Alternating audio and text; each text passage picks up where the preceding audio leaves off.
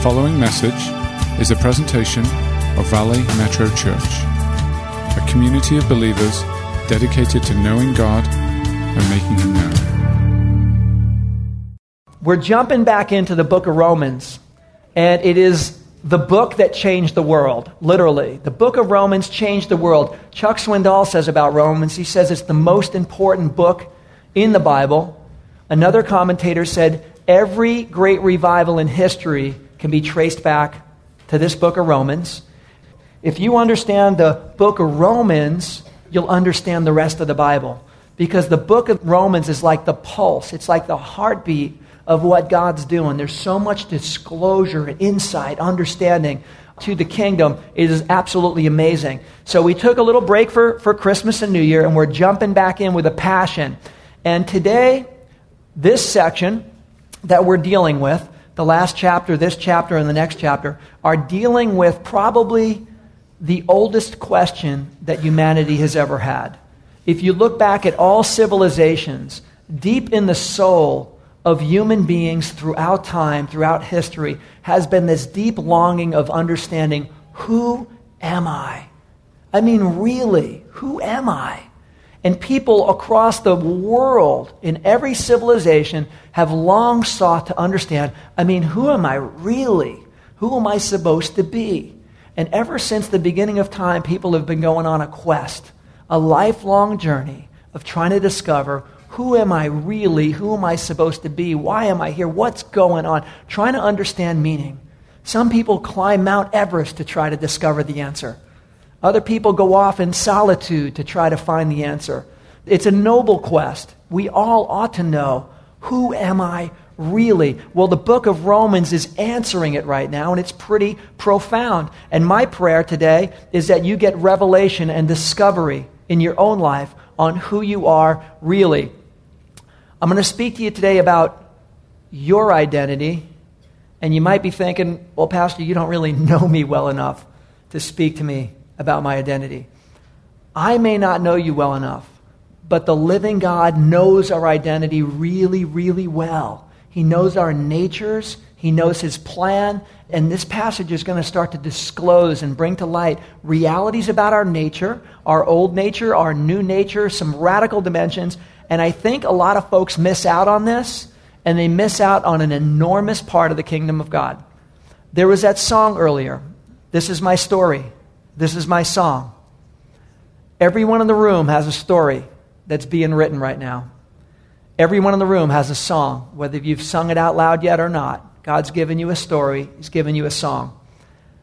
That story can be one of, I went through life, I struggled, I tried hanging on as hard as I could till the end. Or it can be a story of God's glory. Let me tell you what the living God did through me. It wasn't me, it was Him. But let me tell you what He did when I got out of the way. When I discovered who I am, who I'm supposed to be, who He is, things started to change. You can have a completely different story and song if you understand this aspect of identity that Paul's talking about here. Who am I? Who am I supposed to be? Well, just to start off, I want to just touch on what we covered last time we got together. We were in Romans 5. And Paul talked about Adam. And he said Adam was the first Adam, of course, and then Jesus was the second Adam. He had some pretty cool conclusions. He said the first Adam, his life had like this overflow effect into your life and in mine. That the DNA of Adam ended up coming into our lives. His sin, his fall, his nature, everything. It had an overflow effect. That's the first Adam. And we, like it says in Chronicles of Narnia, we are sons of Adam and daughters of Eve. That's a fact of life on planet Earth for every human being to understand that. There's many who don't understand. They were born a son of Adam or a daughter of Eve, so to speak. And since they don't understand that, they wonder why they're doing half the things they're doing. They're trying to fix their life, repair their life, self-help. They're trying all sorts of things on this journey, this quest to know, who am I? They forgot the first point that Paul covers. We're sons of Adam. We're daughters of Eve. That's how we were born. That's why we do the things that we do. That's why we act the way we act. We were born into that spiritual DNA. The good news is that there was a second Adam. The second Adam was Jesus. And he undid all the mess of the first Adam. That is really cool. The second Adam gave us a new nature. The first Adam was a life taker, and the second Adam was a life giver. It says in 1 Corinthians 15, "For as in Adam all die, even so in Christ all shall be made alive." So there's this cool thing about a new nature that you and I have that we're going to talk about. It has a lot to do with your identity, but many are confused because they are still stuck in the old identity, and many have not identified any of these realities. And as a result, wandering through life, trying to figure it out, trying to crack the code, and not getting in on the understanding of really your God-given position. If you're a believer this morning, you have a God-given position. You can't earn it. You can't buy it. It was freely given to you. And many even believers don't understand what that God-given position is. And as a result, wander and meander, trying to figure out, why am I doing the stuff I do and I don't understand who I am? Paul wants to bust that wide open today.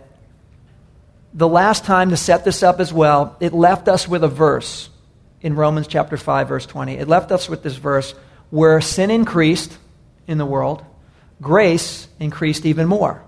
So that even though Adam and people messed up all along, what Jesus did increased even more. So in other words, he undid everything. And what he was realizing is that some people, believers, were saying, all right, so if the sin increases and the grace increases more, technically I can get away with more stuff. That's what people were thinking. I mean, Jesus' grace surpasses anything I could really do, technically, so why can't I just get away with more stuff? People were starting to think that way. Maybe you know some folks that think that way. Years ago, I moved to LA for music, to pursue a music career. I came up here and we had a band with Beverly Hills lawyers representing us and, shopping us to the labels, doing showcases. And along this journey of playing these clubs and doing this stuff, trying to get a record deal, I got the best deal out of all. I had an encounter with the real Jesus, the resurrected Jesus, who changed my life. He totally changed my life. He totally changed what I was aiming at, my motive, who I was, where I was going, why I was doing what I was doing. So I kind of walked away from pursuing the record deal as the holy grail of my life, if you will, as an idol, and I started to use music for the glory of God. I started writing songs with this bass player. He was a believer. And after a while, this guy said, you know what? I think I'm just going to go back out there and party it up. I'm really having a hard time trying so hard to live right with God. I'm going back out there. And I'm like, what are you talking about? This guy was married with kids. And I'm like, what do you mean? He's like, that's it. I'm moving back to Hollywood. I'm going to start partying, doing what I want to do. I go, are you out of your mind? You know what he said? Where sin abounds, grace abounds more, right? Once saved, always saved, right? And I'm like, hold up, you're way out of line. It doesn't mean it like that. Paul's saying the same thing. Hold up, it doesn't mean it like that. And yet many people misunderstand this and they can go off on tangents. I saw this guy years later. He was in a cult. Totally down the wrong line. Sad story, but a true story. Why? Because people need to know their identity. They need to know their God-given position. Once you know your God-given position, you'll never release it. You'll never give it up. You'll never sell out if you really know your God-given position. But many folks, even in the church, don't really know their God-given position. And the bummer is they buy the next thing that comes along. They believe it, and the enemy's laughing. What happens is it renders a church ineffective. It doesn't make us the people of the resurrection. It doesn't make us the people who walk in the power of the Spirit, who are more than conquerors. It makes us people trying to cling onto the wheel and try to somehow work it out in our life in a way that we weren't designed to do. So this passage in Romans 6 starts to bust this wide open. We're going to take this in sections. If you want to follow along, this is in your bulletin, and a place to write some notes on this topic of revelation regarding our identity. It says, "What shall we say then? Shall we go on sinning so that grace may increase? By no means. We died to sin. How can we live in it any longer? Or don't you know that all of us who were baptized into Christ Jesus were baptized into his death? We were therefore buried with him through baptism into death, in order that just as Christ was raised from the dead through the glory of the Father, we too may live a new life. If we were united with him like that, like in his death, we will certainly also be united with him in his resurrection. For we know that our old self was crucified with him, so that the body of sin may be done away with, that we should no longer be slaves to sin, because anyone who has died has been freed from sin. Now, if we died with Christ, we believe that we will also live with him. For we know that since Christ was raised from the dead, he cannot die again. Death no longer has mastery over him. The death he died to sin once and for all. But the life he lives to God. He starts out here with this theme that in order to live, you have to die. A lot of folks don't realize this with their identity, and they hear who Jesus is, and they're like, that's good, I like Jesus, I will add him to my backpack. I want the security of what he promises and what he offers. Yes, he's a good teacher, he's loving, God sent him, great, I'll accept him. And they don't really understand the first thing about the kingdom of God. They don't understand the first thing about his message.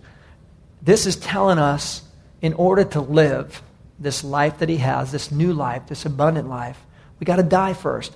Not physically, but we got to die to our old self. Jesus said, he who loses his life will find it. She who loses her life will find it. It's the first step of the kingdom to understand what this is all about. It's talking about our old self was crucified with him. Some of your translations will say the old man. The old man is a good term because there was an old man and there's a new man. There was an old woman and a new woman. We got to get this down because some don't get this and they're really confused with who they really are and their struggles and their pursuit of trying to walk with God but being confused and am I any different from the world? I just, I try to read my Bible or go to church, but I got the same issues. And these are realities that we all struggle with, guys. But this week and next week, we're going to bust this wide open where I believe you will have such a better understanding of your identity that you're going to get some great revelation, some great tools. This is talking about the old man. This is talking about who we were in Adam. And it says that our former life was crucified with Jesus. Our old man, our old self, our old nature, what the Bible would refer to as our carnal mind, the way we used to think and act and do, that was crucified with Jesus. And anyone who has died has been freed from sin. Now, this is what many people miss. Many people understand that Jesus died on the cross for our sins, right? Many don't understand that Jesus died on the cross with your old nature. Your old nature and mine. We don't know that. The devil doesn't want you to know that. Because if you don't know that, then you're just dealing with life on a sin-by-sin basis, and you've never dealt with the nature. You never dealt with your new nature. You never dealt with the old nature. And you never get to walk in the victory of the position the way God sees you. We walk around the way the devil sees us sometimes, struggling with our sin, and I do the things I don't want to do, and here I go again, and we're just looking down day by day, dealing with the stuff that comes up. This is saying that anyone who's in Christ, the old nature's died with him. This is profound. We're going to visit this again in a minute, but if you're a note-taker, please write this down. My old nature was crucified with Christ. My old nature, not just your sin. Jesus died for the sins of the world. Absolutely. But this is revelation. He also took on your old nature, your old man. See, you're part one and part two. The part one, the old part, he took that on. Many folks don't get that. They don't know. And they end up in a compromised position regarding their identity.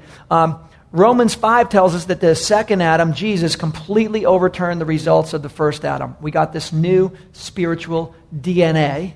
The Bible would call it the new man. So you're not the old man or the old woman anymore. There's the new man, the new woman. This is important because there's revelation in this. Even Nicodemus, you remember Nick, he came to Jesus at night, secretive. Hey, Jesus, we know you're sent from God. Tell me, what's the kingdom about? How do I get into the kingdom? I know you're the one, the messenger of God. How do I get into the kingdom? And Jesus told Nicodemus, you got to be born again of spirit. In other words, God's going to take his spirit, new nature, new man, and put it inside of you. There's a term called regenerated, not the old man, but the new man. This is this new revelation. And Nicodemus is like, well, how is that going to happen? And Jesus is like, you got to be born again of water and of spirit. You came into this world naturally, but God wants to put his spirit. He wants to take away your old nature and put a new nature in. Are you willing to do that? So from the very beginning, Jesus has been disclosing this exchange of natures, if you will, and it's been happening through the Bible. We miss it sometimes. There's a new nature, and the new nature can free us from the domination of the old nature. Here's the thing. If Jesus has a new nature for us, which he does, why is it that you and I still choose to walk in the old nature? Because we do. It's a struggle, right? Can I get some hands? Am I the only one? Amen. There's a struggle. There's a struggle with the old nature.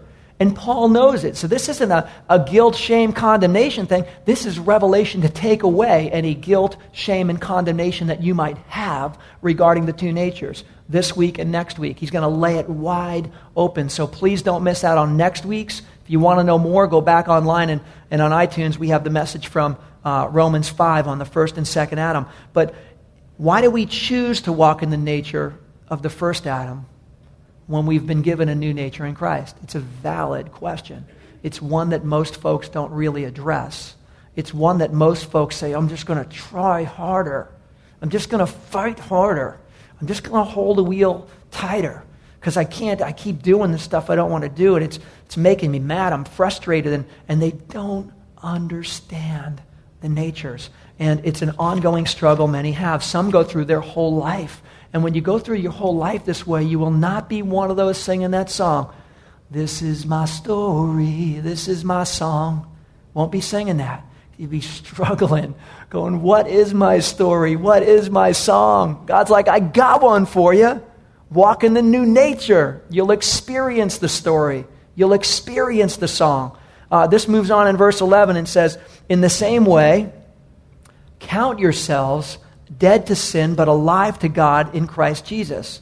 Therefore, do not let sin reign in your mortal body so that you obey its evil desires. Do not offer the parts of your body to sin as instruments of wickedness, but rather offer yourselves to God as those who have been brought from death to life, and offer the parts of your body to him as instruments of righteousness. He says something profound here. If you have your Bible, I would ask you to underline it in verse 11. Count yourselves dead to sin but alive to God. Count yourselves. Some translations use the word reckon. Reckon. We don't use that term very often today, but it's a great term. To count means to reckon. It really means to have a day where you sat down, you looked at it, you did the math, you got a conclusion. You're not going to go back and go, I wonder if. You actually sat down, you did the math, you cracked the code, you got it. You underlined it, you understood it, and then you move on. Many folks have not had this day, even inside the church. They know Jesus is the Savior. He died for the sins of the world, but they struggle their whole life with the nature, never walking in a freedom, never walking in their new position. Why? There's a beautiful secret this morning, guys. It's a key to the kingdom of God. It's right here. They didn't count themselves. They didn't have a day of reckoning. There's got to be a day of reckoning. Not a concept that he died for the sins of the world. Yes, he did. That's a fact of life. But what about a personal day of reckoning? That's huge, guys. It's a day of reckoning. We know that he died for our deeds, but did you know he died for your nature? Did you know that? Did you know that there wasn't just a crucifixion? There was a co-crucifixion. Did you know that? It wasn't just Jesus dying on the cross. The way this happens, he didn't just die for the sins of the world. He died for your old nature. Get a visual of that. Your old nature and mine nailed there with him. Pretty profound if you ask me. This is a huge revelation. Most folks skip this. They don't even think about it. They struggle and they go, well, no, I got all my old nature. It's still right here. And it's like, no, Paul's like, you don't know what happened at the cross. You know, the beauty of the cross, guys, when I became a believer, I was pretty blown away. I started to realize what exactly happened on the cross, that he died for my sins and there's new beginnings there. And I'm like, wow, that's amazing. And then pretty soon after I got that understanding, I said, I want to move on. I don't want to hear about like evangelism and the cross. I want to move on. I want to know about spiritual warfare. I want to know about gifts of the Spirit. I want to know about these dimensions of intercession, and I want to know about this other stuff in the kingdom of God. I'm at a place now where I just want to keep coming back to that cross, because the more you look at the cross, the more you understand that went down there. You understand the ground is level at the cross. There's transformation from death to life at the cross. Not only your sins, the old nature was at the cross. There's new beginnings. There's victory. There's so much stuff that happened at the cross. I keep finding myself going, wow, if I go back to the cross and look at it, there was a day of reckoning that happened at the cross. I hope we realize it, but not just your sin was nailed on that cross, if you can hold on to that visual this morning, but your old nature. Think of yourself, gentlemen, this morning as a son of Adam, and picture the son of Adam on the cross with Jesus. Ladies, as a daughter of Eve, think of yourself, your old nature, nailed there with him. Not just your sins, your old nature. Because that's what the word says is a spiritual reality. This is a spiritual fact of life. But we don't realize it. We don't hold on to it. And we keep fighting, trying harder and trying harder. Over these next 2 weeks, there's going to be revelation and breakthrough on these natures and where the victory lies. It's really important stuff. Second question this morning is, have you had your day of reckoning yet?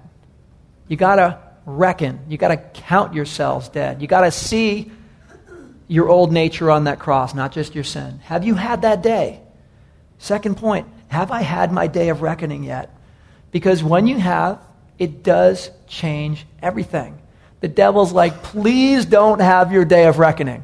Yes, Jesus died for the sins of the world, but don't have your day of reckoning, because once you understand your old nature is there, the devil's like, I got nothing to work with. But if you just hold on to your old nature and think you're carrying it around with you everywhere you go, he's like, good, I got some stuff to work with here. It's really, really important. Oswald Chambers says this: have you made that decision about sin, that it must be completely killed in you? It is the greatest moment in your life once you decide that sin must die in you, not simply be restrained, suppressed, or counteracted, but crucified. Warren Wearsby says this: we cannot yield to God and get victory over the flesh unless we first reckon ourselves to be dead unto sin and alive in Christ. But we cannot reckon ourselves dead unless we know our position in Christ. Satan does not want us to live up to our high position in Jesus Christ, so he tries to confuse us about our victory in the Son of God. It's not enough to know that Jesus Christ died for us. We must also know that we died in Christ. It's not enough to know that we have a new nature within us. We must also know that the old nature was dealt with on the cross.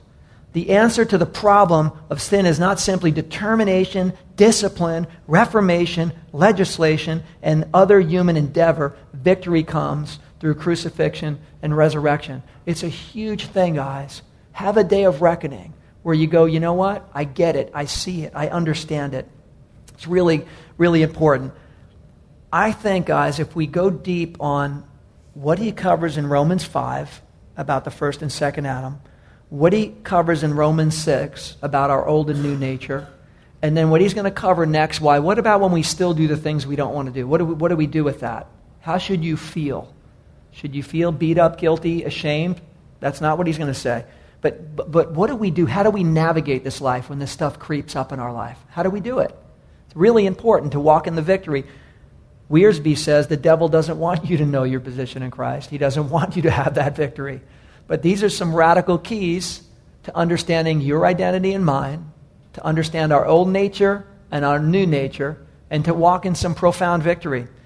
It moves on in verse 14 and says, "For sin shall not be your master, because you are not under the law, but under grace.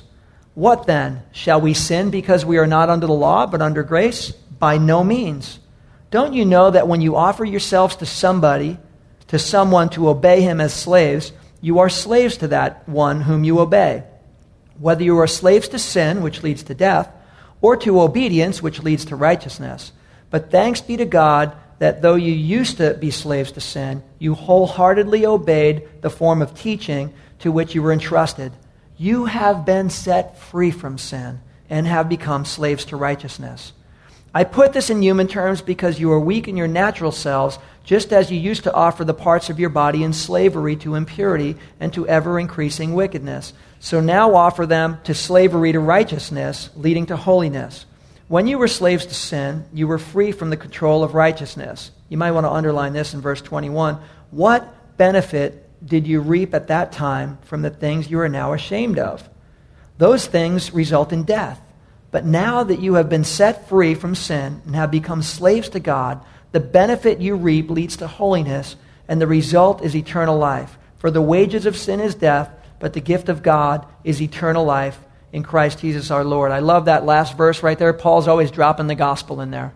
Some people, you ask them, what's the gospel? They'll tell you John 3:16. Paul is dropping it right in here. The wages of sin is death, but the gift of God, it's free, is in Jesus Christ. He's got that all through his writing. But the passage is reminding us of one main thing. We have a new position.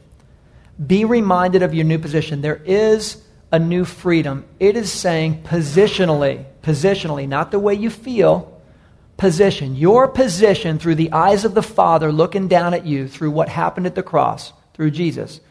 Your position, whether you think it or feel it, is that you are free. You've been set free and you have a new freedom. The old man is nailed to the cross, crucified. We don't always think that. We don't always feel that, but that's a reality. And he's trying to tell us of this new position. And if you've been set free, to stay walking in the freedom, because the old nature isn't yours anymore. And so we got to be careful which natures we choose to walk in, because we have a new one. Our third point this morning is this. We choose to be a slave to anything we allow to master us. We choose. It's a choice. We have a new nature. God's looking down going, whoa, son, what are you doing? You got a new nature. Your old one was nailed to the cross, not just your sins, but your nature. What are you choosing to do down there? That's not who you are. You're a different person now. I see you as righteous, blood-bought, free. Why are you choosing to walk into slavery? Do you see the difference now? This is a positional thing. And through our position in Christ, there's a freedom that we have. The third point is we choose to be a slave to anything we allow to master us. Anything you and I choose to submit to or get caught up in as a choice, we choose to be a slave to it. We choose to say, shackle me. Now, we don't think we're doing that when we're doing that. But the Bible says we choose to be. So there's choices of slavery and there's choices of freedom. Ephesians 4:22 says you were taught with regard to your former life to put off the old self, the old man, which is being corrupted by his deceitful desires, and to be made new in the attitude of your minds, and to put on the new self, created to be like God in true righteousness and holiness. Here is the reason we're going deep on this topic, guys, of identity and nature, is because honestly, if we don't come to terms with this is what we do. We will all do this. It's a natural attribute of our humanity. We will tend to go around and not put off that old man. We will try to prop up that old man.